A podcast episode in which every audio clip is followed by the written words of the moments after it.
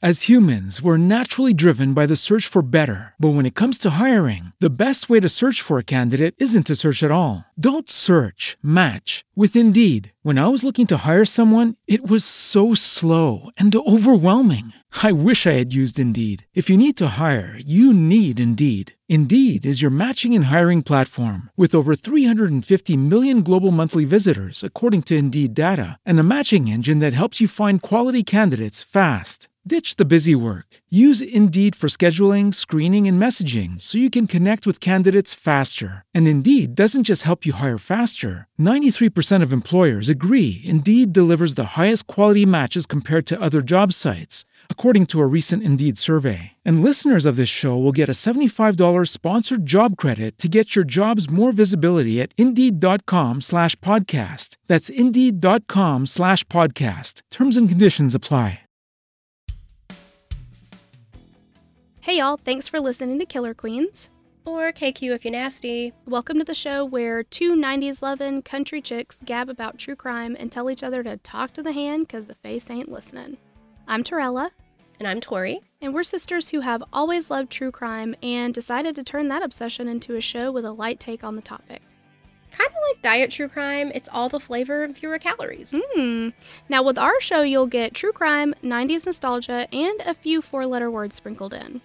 Because I always say that Polly Pockets and true crime go together like peas and carrots. Be sure to check out our case submission form on our website at killerqueenspodcast.com and follow us on social media and YouTube. Now grab your Sunny D, your Gushers, and your Ty Beanie Baby, and let's get into the episode.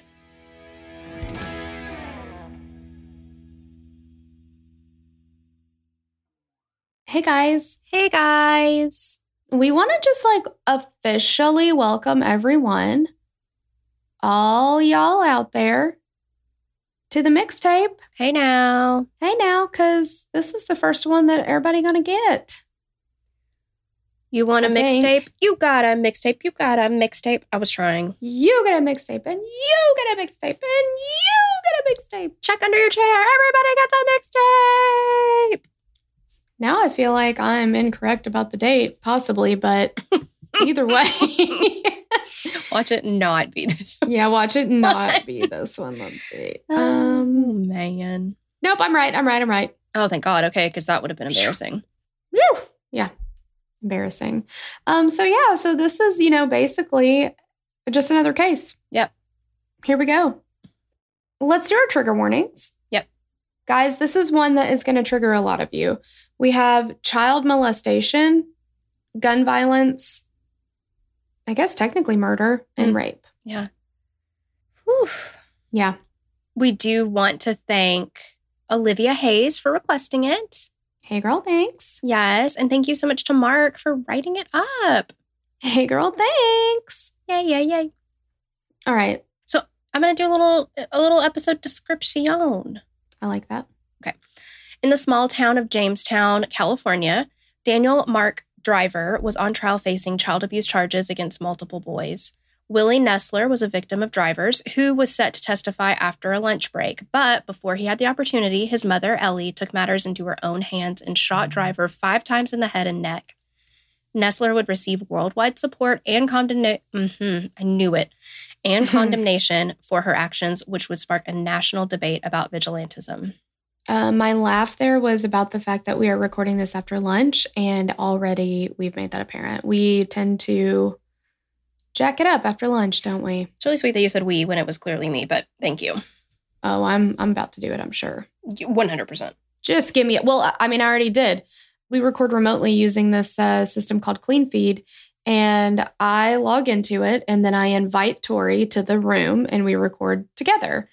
And so you type the person's name that you're inviting and their email address, and I just went on autopilot and was like Torella, and then I was like Torella, eh, like I just typed my own damn email She, address sent, and sent she it. invited herself. Yeah. And then I waited and I'm like, the fuck is she at? And I waited a while and I was just like, okay, I'll, you know, fart around, check my emails or whatever. And I was like, oh my God. I thought I've been waiting for her, but but I've been waiting for me. That's what happens when you eat lunch and your brain is just mush. Well, and there are times when you send it to my email, but you put your name in. So I become Torella for however long. Sometimes I, I think about it and I do something silly like dumb bitch or something for her Yeah. name. Mhm. But uh, most of the time I accidentally type my name. Because she's obsessed with herself. I don't think it's uh I do that with my kids' forms too, you know, like you'll get a form at the doctor's office and you start filling it out and I'm like, Torella, uh, oh man. mhm. that I can. Can I have a new form? Though. Right? You're like Rachel. I am such an idiot. I put I put her name instead of mine. They're like, okay. All um, right. So let's do it. Yeah. Yeah, okay.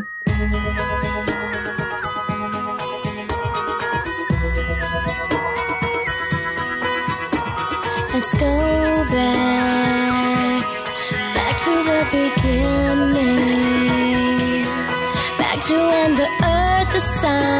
stars all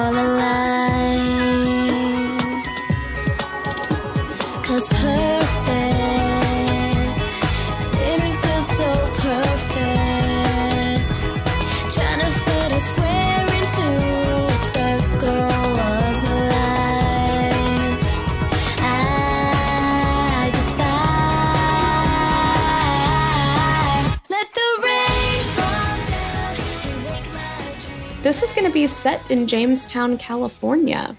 And Jamestown was established in 1848 during the California Gold Rush. When gold was discovered in Coloma, California in 1848, an estimated 300,000 people flocked to California from the rest of the US and throughout the world. Over the course of its mining history, an estimated $30 million worth of gold and ore came out of mines in or around Jamestown. In pop culture, Jamestown is recognizable to some because it was the location of scenes from Back to the Future 3 and Hidalgo. Hmm. Never seen either of them. But for the most part, it's just a small town without a lot of the hustle and bustle of the larger cities like Modesto, which is about 45 minutes or so southwest. It's not minutes, it's miles. Is that what did I say? You said What minutes. Oh. Oh. I calculate everything in minutes because Same. I don't know a mile if it slapped me right in the face. Nope, not at all. So I'm like, how many minutes is that going to take me though? I don't care about miles. I know. Well, even if I'm like using my GPS and it says 0.3 miles, I'm like, okay. And then 20 seconds later, I'm like, am I there yet? No, no, you're not there yet. That's, I don't Yeah. know how long a mile is. Exactly. Yeah. No. To me, 45 miles, if you're going down the highway, you At should get there in, like 45 minutes, yes. right? Yes. Yeah. Exactly. Modesto has a population of around 215,000. Jamestown has a population of around 3,300. No bigger than mm, your mother's Jack Russell. Mm-mm. Ellie Nestler was one of three daughters and the oldest in the family. Her father was a coal miner, and her mother, Marie, came from a family of hardworking people who didn't, quote, suffer fools, as people put it. I have heard this quote before. I don't suffer fools. Um, I don't suffer fools gladly. Yeah. Yep. Mhm. Marie has been described as a prote- as protective as a mama bear when you go after her cub, but she also expected her children to be able to fend for themselves if the need arose. Everyone had to pull their own weight, and as a teen, Ellie began to take odd jobs and do whatever she could to bring in money for the family. Times were tough, and money was tight. She did everything from working on cattle ranches to digging ditches to repairing cars. Man, that's tough work. I know. When Ellie was very young, late teens, early 20s, she met and married a man, and then they pretty quickly divorced. And then after that, she met Bill Nestler. Bill was a miner like Ellie's father, and he was also a pilot who flew a crop duster. I can only think about my children and dogs crop dusting me all the time. That's my experience with crop dusters. See, I was thinking more like Independence Day with, Oh, yeah. yeah. Um, what is his name? Danny? No, something Quaid. Randy? Randy Quaid. Randy Quaid. Yes. And he would crop dust the wrong field because he was drunk. Can sometimes happen, I guess. Shit happens. Yes. The two married, and in 1982, they welcomed Willie Nestler into the world. Bill grew up in the area and knew all the stories and legends of the gold country. He'd heard about old timers striking it rich with nothing more than a pan and determination. Old prospectors, eh? he also knew that the land that surrounded them had been mined out years ago and there was very little left, so it was not enough to strike it rich. With that in mind, Bill moved the family to Liberia, West Africa. At the time, there was a new gold rush taking place there, bringing people from all over the world. While they were there, Ellie gave birth to the couple's daughter, Becky. Shortly after Becky was born, though, a civil war broke out and Ellie left with the children for their safety. Bill hung back in West Africa and then Ellie came back to Jamestown. Back home, things were super tough financially. Ellie scraped by with assistance from the state and worked when she could. Although things were tough, Ellie had her family close by. She also had a support group at church that she leaned on. Growing up in a Christian home, faith was a big part of her life. She attended church regularly with her sister and her children. Ellie, like her mother, was very protective of Willie and Becky. Marie described them by saying, quote, we're, we're like rattlesnakes. You don't know we're there until someone steps on us. Mm. I like these women. Like, hmm I think that everybody should have a rattle. You just need to Oh. know. It's like that Relient K song, All Girls Should Have to Wear Mood Rings. Yes. Or like how cats do make that god awful, like, Uh, oh, gosh. Yeah. noise. I'm like, oh, okay, do not approach. Got it. I don't have that, but I have my eyebrows that go higher than my forehead. That's true. They hover somewhere right above your entire head. Yeah. So that's how you know. Yes. yeah, when my eyebrow goes up, my husband's like, oh, shit. That eyebrow is up. yeah. Like, you best back off. Yeah, but if you had a rattle, it would be like, oh, okay, okay, okay, okay. That's true. Mm-hmm. Maybe I should teach my eyebrows to rattle. I don't know, though. I have the Botox now, so they're not going That would be hysterical. It doesn't seem vibrating on your forehead. You're like, yeah. oh gosh. Oh man, we're stupid. Yeah, um, yeah, yeah. So she also told Ellie and her sisters growing up that being a woman in the area meant that a lot of times you would be alone. Trust the Lord, but pack a pistol just in case. Man, she's got the one liners, doesn't she? I mean, do not seek trouble, but if trouble finds you, you strike first. Oof. I wish I wish Marie began a self-defense dynasty Mm-hmm. in the 70s or whatever. Mm-hmm. And then now it was an online thing that we could still access and get her wisdom over the years because that's what we need. Exactly. As we mentioned, Ellie was very protective of her children, and a lot of people thought a little too protective.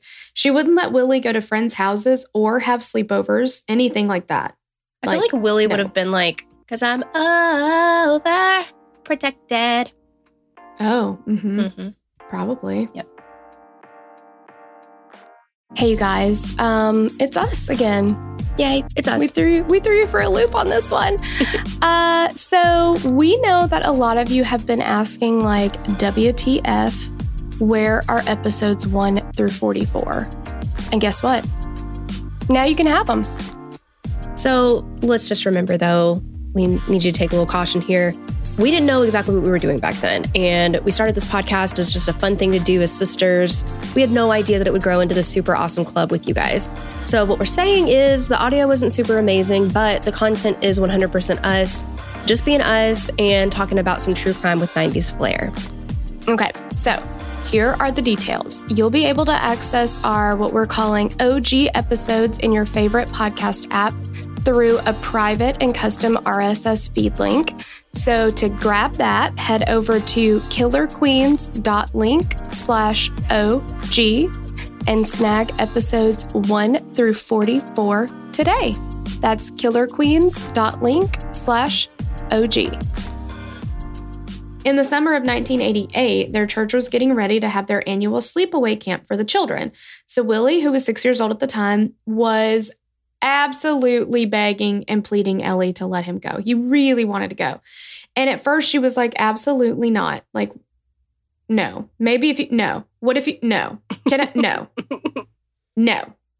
But Ellie had a reason to be this protective of her children and it came from her own childhood. She had been molested when she was around Willie's age, and she told her mother what happened. And again, this is another reason I love Marie because, like, there are times that children will tell their parents, and their parents will not believe them. Mm-hmm. And Marie not only believed Ellie, she chased the man with a shotgun and told him that if he didn't leave town, he'd be leaving in a pine box. I mean, she really takes matters into her own hands, doesn't she? Yeah, she's like, bitch, you got um two options here, Mm-hmm. and that's it. Death's coming and hell's coming with me. You know what I mean? That's damn right. So, as the camp got closer and closer, Willie kept asking to go. And eventually, Willie's Aunt Jan talked Ellie into letting Willie go, saying that Willie's going to be with people that, like, we know, we trust from the church. Like, these are not random people. He'll be safe. This is sad. It's really sad. For three weeks, Willie camped and lived in cabins with his friends and made arts and crafts. Before he left, Willie was stoked. He was excited to go uh, to this camp. He was super excited about everything. When he came back, though, he was a different person altogether. He was a shell of himself, oftentimes just angry or sad. All of his family members tried to talk to him, but Willie told them to leave him alone and to stop treating him like a baby. Ellie and her sister talked and thought maybe this was an effect of like seeing other kids with father figures in their lives. Um, and it made him miss his own father at this point, And it's not really clear why, but Bill is just no longer in the picture. He never came back over from Africa, or I don't know. Yeah. But he's not in the picture anymore. Ellie hoped this was only a phase, and once Willie returned to school in a few weeks, she was hoping everything would be back to normal. So when Willie started back at school, things unfortunately did not get better. They actually got worse, and he began to pull further away. He would have violent outbursts and get into fights, and it would almost be a year before anybody learned the true cause of Willie's change. Daniel Driver was 35 years old and attended the same church as Ellie. Daniel's mother lived in the area, and he had recently moved back to be closer to her. He was active in the church, oftentimes offering his help to the church itself or its members.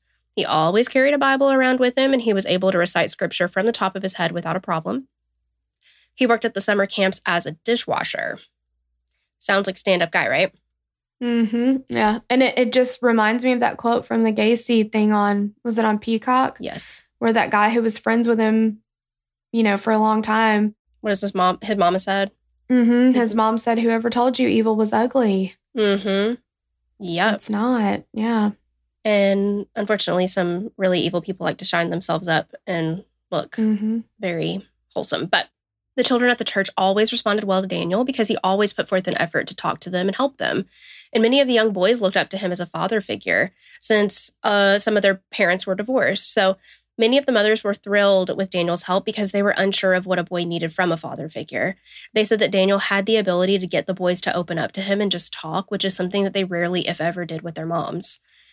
In the time before going to camp, Willie loved hanging out with Daniel and spending time with him, but when he got home from the camp, he did not want to be around Daniel. He fought with his sister constantly. He talked back to Ellie, and these are things that he did not do before. I think this is really important too, as like, you know, an example of some things to keep an eye out for to like yeah, red flags, have right? on your radar. Absolutely, yeah. yeah. I mean, a, a Yeah. huge change in personality. Mm-hmm.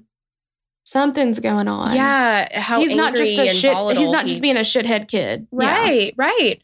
And that can be for a myriad of reasons. Like, I mean, a lot of kids do it. Like, if a parent, a family, uh, I guess more a parent leaves, you know, a parent figure, I don't know. Yeah.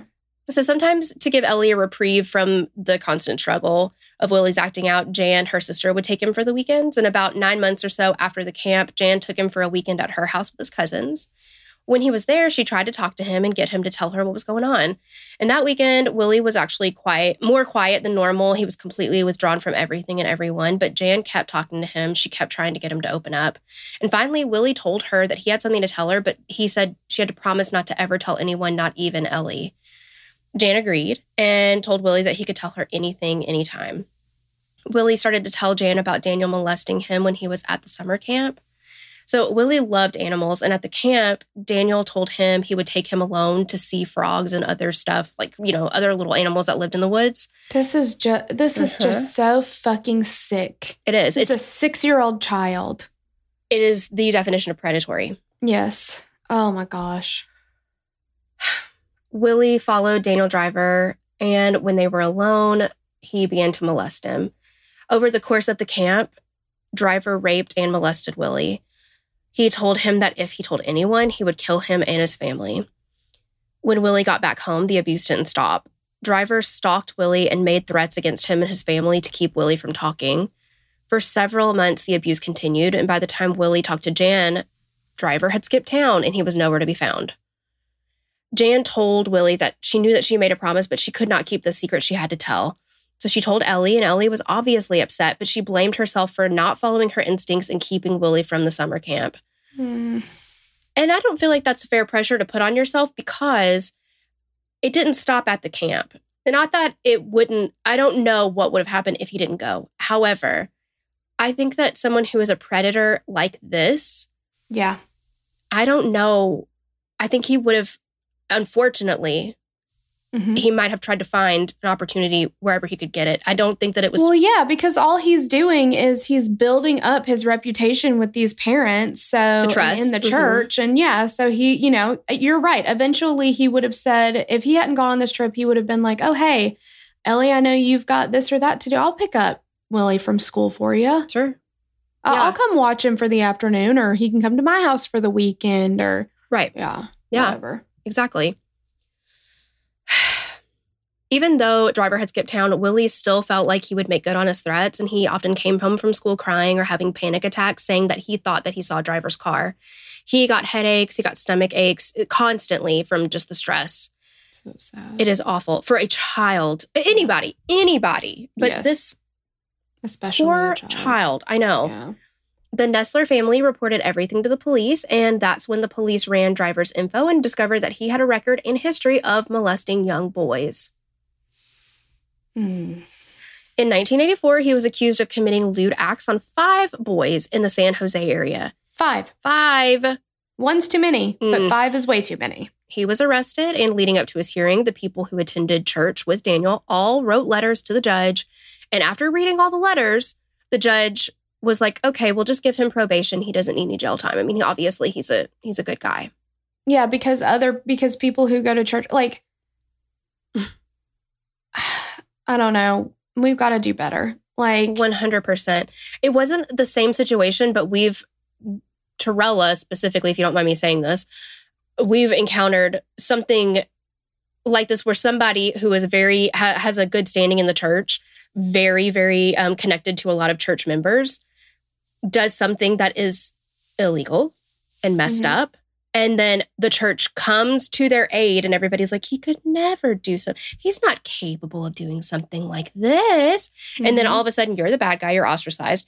And everybody else is like, no, no, no, no. You know, it's just, this is messed up. Like, yeah. just because you think they're, yeah. It's one thing to like look at somebody and say they're doing something wrong and I want to help them or pray for them or whatever, but they've still got to face the consequences of what they done they've done and he's a danger to other people. Mhm. and what does that say to the, these five children that he has molested? It says it doesn't, You're yeah, you're lying. Nobody believes you. And it doesn't matter what you've been through. Nope. It does not matter. It does not matter. After this, Driver returned to live near his mother and began to date a young, or not a young woman, excuse me, a woman with a young son while working at a different summer or church camp.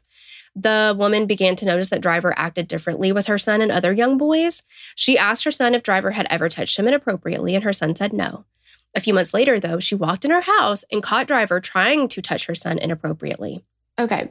If you have to ask that question, I've never had to ask that question. you know what I mean? yeah. Like if you're dating somebody or married to somebody or whatever, and you're like, something's not right here, and you have to ask your child, has he ever touched you inappropriately? I think something got to be wrong there if you if you have enough of an inkling or enough of a mm-hmm. gut feeling where you're like, I've got to huh, check in with that's this. going on. Yeah. Right, 100%.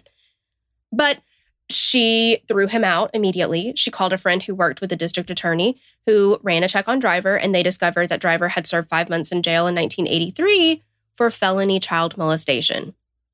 Oh my God.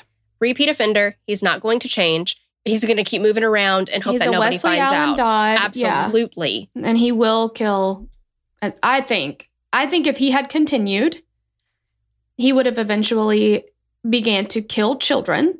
Well, listen, it's not a stretch because he's already threatening. Yes, he is. And what happens to him every time he leaves a child alive? Somebody eventually tells. Mm-hmm. He would eventually have gotten to getting rid of any witnesses. Well, yeah, because he's not he's not going to stop. He's just going to stop getting caught. Exactly. Exactly. After Ellie filed her complaint against Driver, the investigators began to interview other families who had dealt with Driver. The story was always the same typically divorced households with no father figure, and he used his standing with the church to reassure them that everything was okay. He focused on the young boys, showering with them with gifts and attention, and after abusing the boys, he threatened them and their families.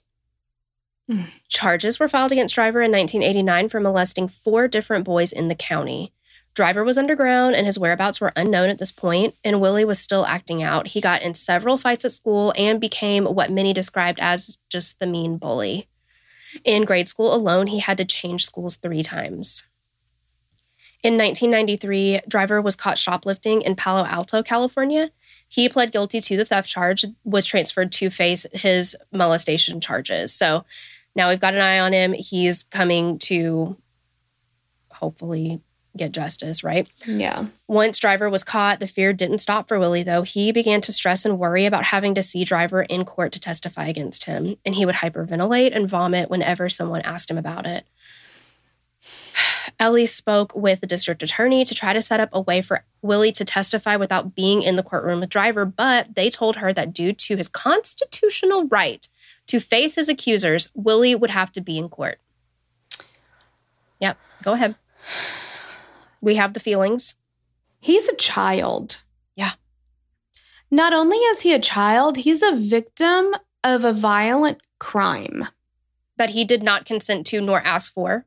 No, no. And this really makes me mad too with domestic violence situations, with um, Anybody that has to that has to face their abuser. yeah, um, Alison Botha. I think about like anybody who's having to go into court and be in front of the person who did something horrific to them. Mhm. That is so damaging. Yeah. There has got to be a better way. Mm-hmm. Why do you have to be in the same room? Mhm. Why can't it be a video that's done? Because both attorneys can cross examine. Mm-hmm. Like, you know, both attorneys can talk to this person.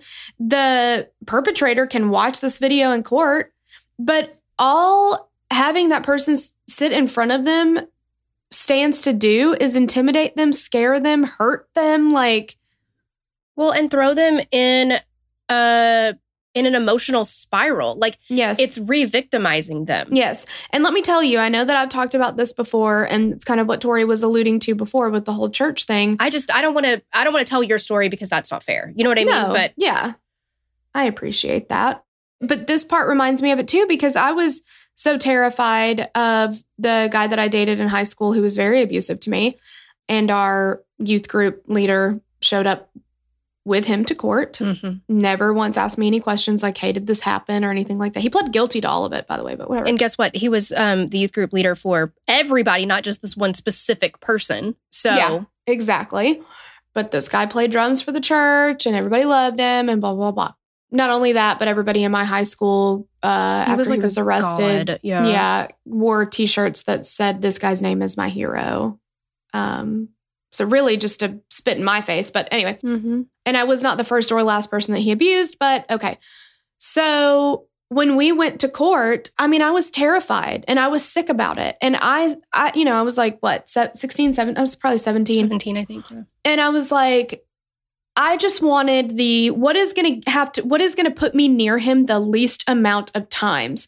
I could not even fathom coming back to court more than once and having to do this in front of him. I was terrified of him Mhm. even in court, I was terrified of him. I didn't know what he was going to do. He threatened to kill me so many times. He was stalking me, like all kinds of stuff.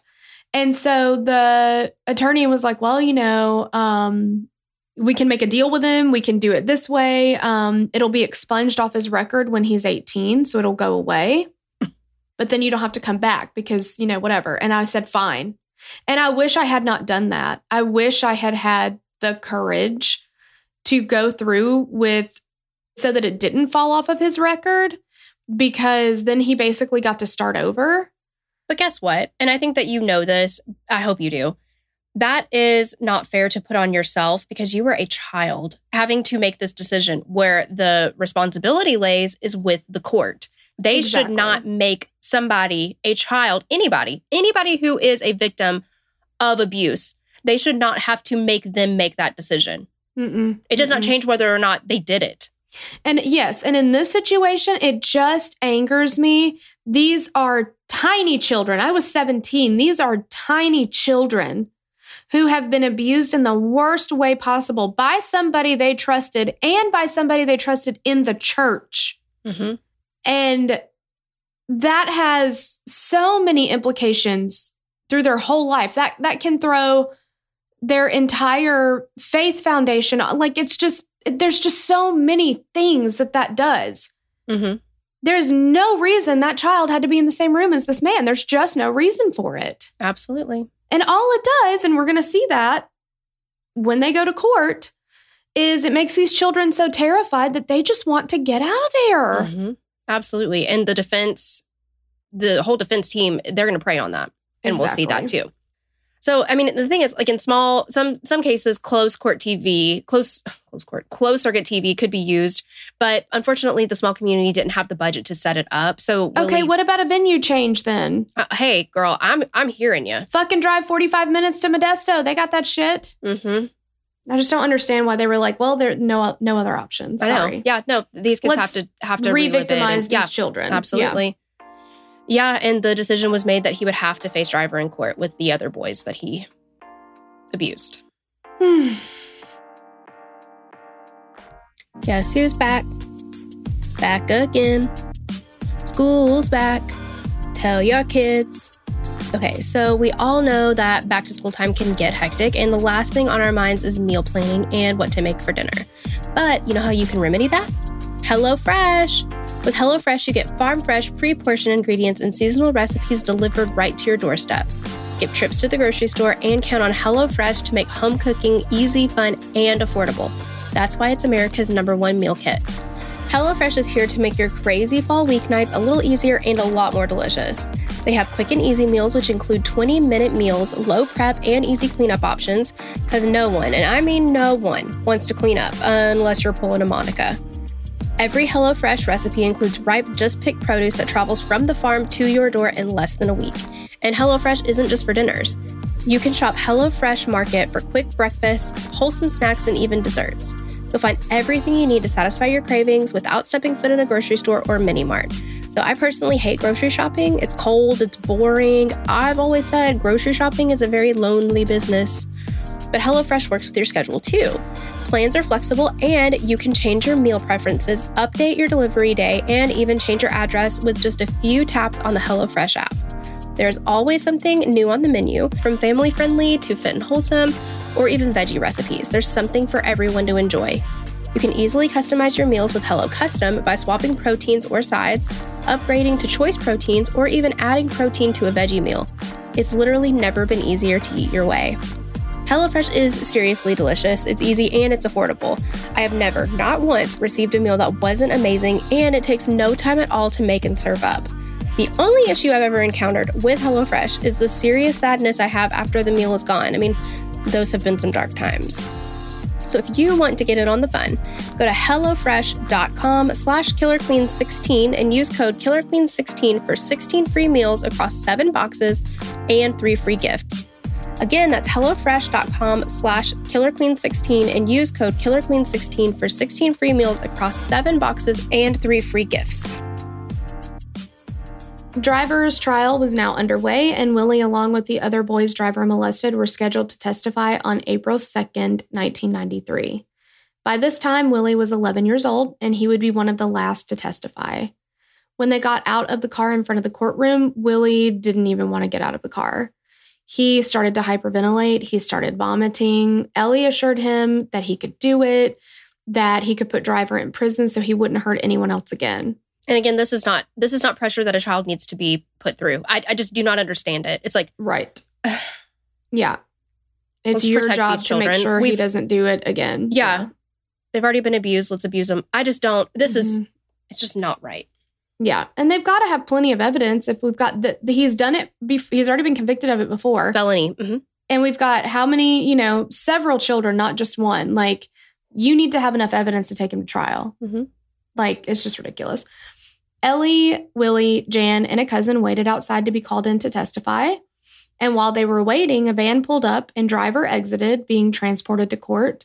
As soon as Willie heard that Driver was there, he started getting sick. So Ellie grabbed a trash can to, for him to throw up in, and as he did, she looks over at Driver as he's entering the court. And she said later that as he entered, they made eye contact and he just smirked at her and walked in.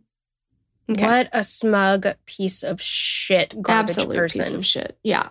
As they waited, Driver's former girlfriend exited the courtroom with her son, who had also testified. Ellie said that she shook her head. The other woman shook her head at Ellie, telling her that the trial wasn't going well for them. And she said that the boys were also nervous that the defense attorney was using that nervousness and tripping them up during questioning. And she said she thought they were going to lose, that he would walk. I understand that it is a defense attorney's job to defend Right. his client. I get that. Mhm. What they're doing is wrong. Yeah. Absolutely. These are children. We'll just say that. Yeah, they're Mhm. wrong.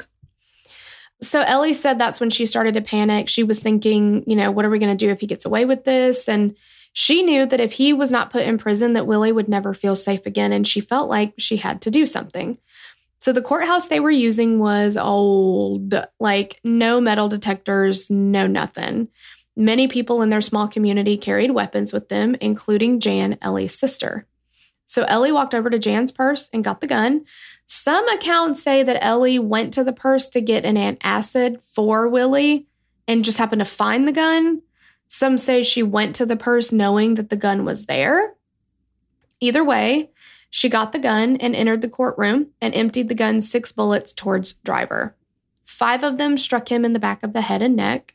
Witnesses and lawyers scattered. Deputies rushed in with guns drawn, and Jan jumped in front of her sister and told them not to shoot. So Ellie drops the gun, she puts her hands up, and Driver was dead. Instantly, the story of the vigilante mom who served frontier justice for her son spread throughout the country, sparking a debate, a debate of vigilante justice. Within a week of the killing, the small town boomed with the media. Ellie became a folk hero of sorts, with the townspeople having her back. Two local banks set up defense funds for people to donate to. T shirts and bumper stickers were made saying, Nice shooting, Ellie. Mm. That might be a little might be a little much. Yeah. Many rallied around Ellie, though, saying that she did what the courts could not or would not do. She was held on a half a million dollar bail, which a Sacramento bail bondsman posted, allowing her to go home. Not everyone thought what she did was right, though. After her release, Ellie gave one interview in which she said, I may not be God, but I tell you what, I'm the closest damn thing to it. The media portrayed Ellie as the church going lady who defended her child. Investigators discovered that there was more to the story, though. Tests would show that she was high on meth when she killed Driver. Ellie had been diagnosed with breast cancer in October of 1993 and given five years to live. She was charged with voluntary manslaughter and found guilty. And there was a, a bunch of like, there was a lot of back and forth with whether or not they were going to charge her with first degree murder and things like that because apparently when Jan was initially asked about it, she said that she saw this gun at Ellie's house the week before or something like that. And Ellie told the police that she brought the gun with her knowing she was going to shoot this man. Then where did it come from that it was Jan's gun? Right. So it seems like there's like a whole big article about did one sister lie to protect the other? Mm-hmm. It seems like maybe Ellie claimed that she brought the gun with her knowing what she was doing so that Jan wouldn't get in trouble. Yeah. Because Jan had a criminal record as well and was not supposed to be carrying a weapon, a concealed weapon. And so I think she was trying to like not Protect her. Yeah. Yeah. I would never do that for you.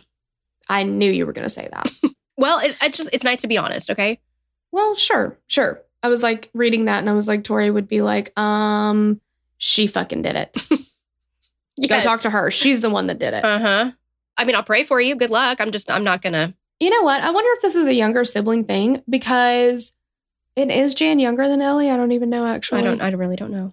But I'm thinking because Jesse has gotten real good at blaming everything that happens in our house on Ben. And the other day he went to grab a toy out of the playroom and it, it like one of the little pieces had come off of it. You just snap it back on. It's not a problem. Not broken. Yeah. Yeah, it comes right back, you know, together or whatever. And he picks this truck up and he goes, Ah, why did Betty break this? And I was like, he didn't even have it. Like, he didn't necessarily. How do you know he broke it? Like, I'm pretty sure you're the one that broke it, dude. But he was just like, no questions asked. Why did Ben do this? Well, Way to go, actually, there I have a barrette that's broken, and I, I don't know why you did this. Exactly. Yeah. Oh, and I did. You're gonna pay for it too. Yep. So she was given 10 years. Her conviction was overturned due to jury misconduct, and she made a deal with the prosecution. So she pled guilty to manslaughter and was released after serving three years. Damn. Willie grew up in and out of the courts and jail. After Ellie went to prison, he became more angry and acted out. His first time in the criminal system was when he was 14, and between 1999 and 2004, he was booked into the county jail 18 times for various charges, including robbery, battery, weapon, and drug charges. In 2004, Willie was 23 and living on a property that the family owned, working odd jobs here and there. He was cleaning up the property along with another man, David Davis, who'd been disabled while working in the oil fields. So in June of 04, they got into an argument about some missing tools, and the police ended up being called.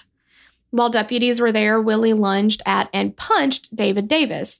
So Willie ended up being arrested and given 60 days, but he was released after 30 days on good behavior. So he was released on July 26, 2004.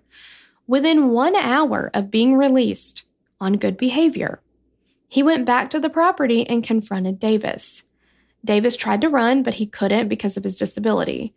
Willie stomped and kicked him to death and then fled.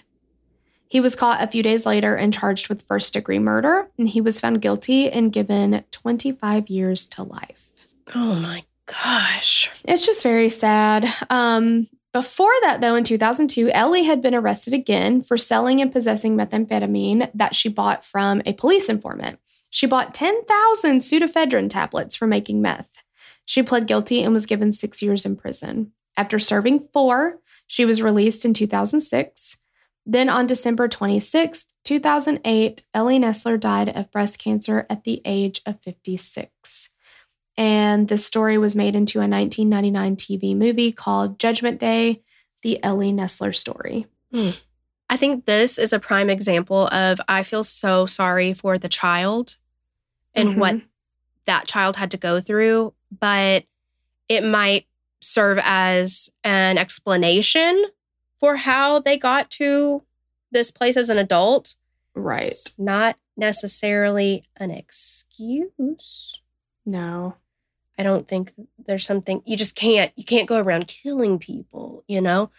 No. Yeah. It's, I mean, But it's tragic. I think, yeah, I think any mom, parent, I mean, you know, anybody listening is probably like, I don't know what I would do if I was in that situation. And that was my child. And somebody had victimized my child that way. Mhm. And unfortunately, the repercussions of that for Willie were horrific. And his sister, Rebecca, you know, they're both grown up now, of course, he's still in prison, but they were both on Oprah as children. Um, Rebecca was on Oprah again. They did a big thing on, you know, her and Willie and all that kind of stuff. And she said, like, I don't think they blame Ellie, but she said, I think if he, if she hadn't shot this man and gone to prison, he probably wouldn't be in prison today. Sure. I mean, I can't imagine all of that Yeah, having to witness and experience all of that. Yeah, that's, I mean, it's a lot.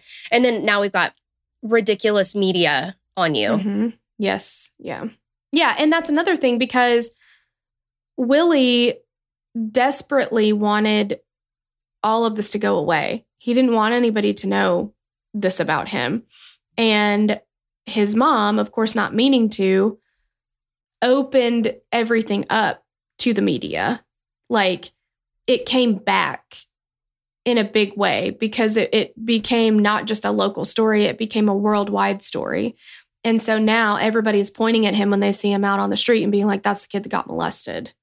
Ugh, it's it's just so sad. It this whole thing is just so tragic. And the thing is, I mean, obviously, it's such a domino effect of things that have Mhm. happened to get everybody to this point. But as always, I mean, we've talked about this before, but I just I feel so bad for the child that had to go through that. I don't condone his actions later in life, obviously, but that thing that we talked about before where Yeah, it's like it's one of those things where like you see how it got there.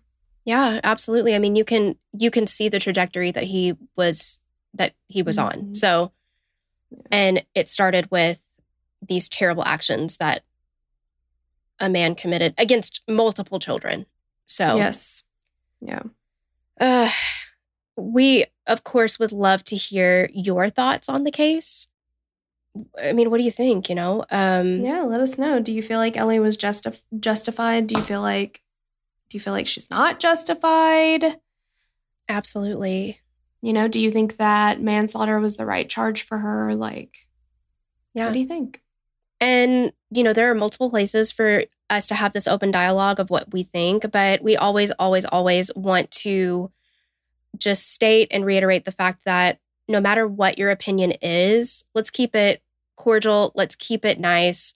We can agree to disagree, but we love to keep these these conversations open, but we have to do it in a safe and and polite and kind way.